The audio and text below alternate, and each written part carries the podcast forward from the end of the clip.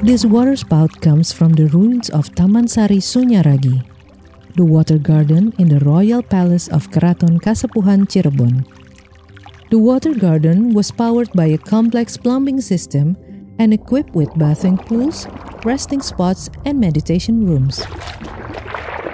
Several sources date the garden to the 16th century, while others mention the 17th century. The spout is made of bronze. It is shaped in a dragon head wearing a crown called Kuluk Kanigara, the crown of Javanese kings and noblemen. Notice the pattern of vines and necklace like ornament around its neck. The pendant is decorated with a pattern called ceplok bunga or flower petals.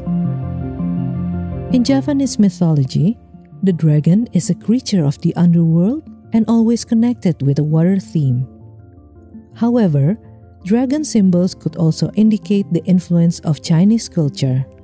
As a mythical creature with cosmic power, the dragon sometimes represented perfection and symbolized vitality, virility, protection, and rebirth after death.